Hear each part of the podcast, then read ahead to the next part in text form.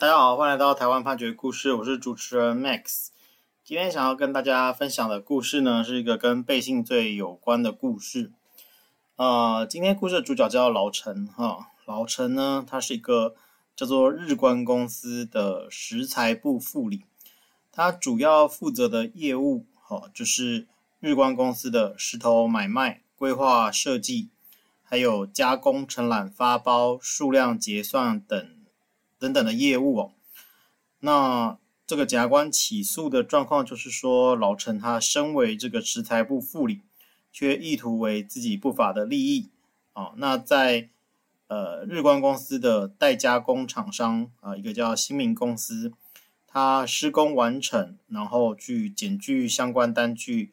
啊，请老陈来核对这个尺寸是否相符的这个过程，好像检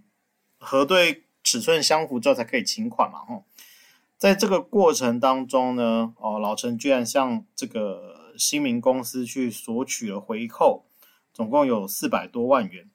所以检察官就认为说，你索取回扣的这个行为是一个违背任务的行为，并且呢，啊，有导致日光公司受到损害，因此就呃以违反这个刑法背信罪。来把这个老陈起诉。老陈呢，他对于哦有向这个新民公司去收取回扣这个部分呢，他是承认的啊，但是呢，他否认说他有任何背信罪的犯行啊。他的主要的答辩就是说，虽然有收回扣，但是他没有因为收钱去违背他的职务，那公司也没有因此受到损害。那基于就是老陈这样子的答辩哦，啊，一审的法院就认为说，呃，背信罪呢，它是一个结果犯，好，所以就是说他必须是以呃本人，哈，本人就是说委任这个以这个案子来说就是公司啦，公司他去委任老陈，所以公司他自己的财产呢必须受到损害，那才会构成既遂啊，然后不然的话就是未遂犯。那至于这个。导致公司它要受有财产或其他利益的损害这个部分啊，呃，应该要从经济上的观点啊，去对财产状况去进行评价啊。如果是一个积极的损害，包括说这个财产的减少，那或者是呃预期呃会取得财产，然后造成的妨害，就是所谓消极的损害，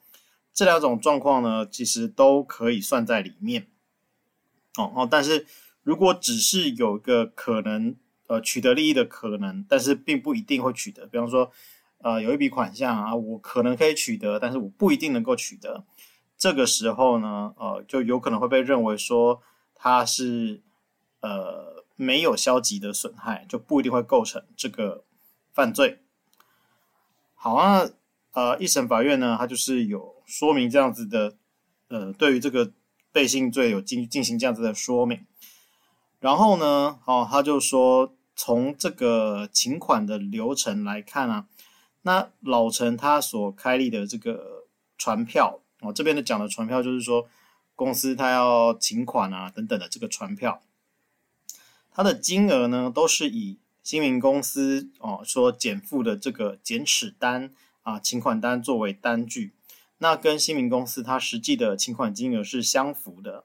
也就是说，老陈并没有在请款的时候去虚增不实应付货款的状况，所以，呃，一审的法院原则上就是认为说，嗯，好像看不出来有造成，呃，就是告诉人这边好有额外增加支出的状况。那有一个主要的争点哈，就是在于说，老陈离职之后啊，有在他的电脑里面发现一个差异表，那这个差异表当然就是。会记载说有一些金额上的出入，那可是这个差异表到底意思是什么？哈，呃，根据就是新民公司的人哈，他们来说的说法是说，他们从来没有看过这个差异表啦。那这个差异表也跟他们请款的东西是没有关联性的，所以呢，呃，法一审的法院他就认为说，哈，新民公司的人呢都没有看过这个差异表啊。请款的时候也是用检尺单，而不是用差异表上的这个金额。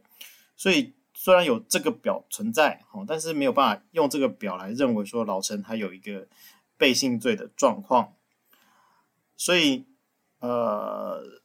一审的法院就认为说呢，老陈他所收取的回扣啊，这个是属于新民公司啊内部自愿减少其获利啊，以求业务进行的顺畅。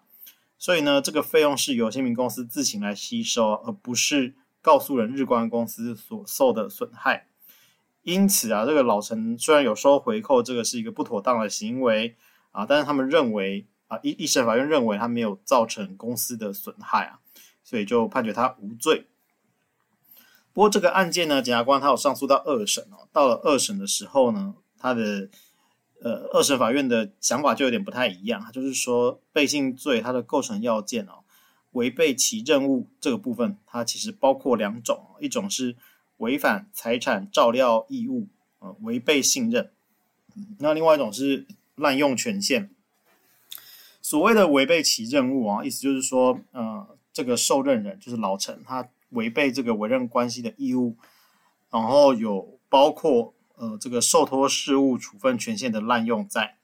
所以呢，就是说你你受人家委托啊，然后你没有依照诚实信用的原则去处理事务啊。那这个部分，好，不管你是积极的作为或是消极的不作为呢，啊，都会构成。那至于怎样算是违背其任务，就应该要看法律的规定啊，或是契约的内容啊，依据个案的情况来做认定。好，所以这个法院就进一步讲，就是商业交易实务上看到的这个回扣啊，或者是贿赂啊，基本上呢都是呃一方去买交付另外一方呃这个钱。好，私底下交付这个钱，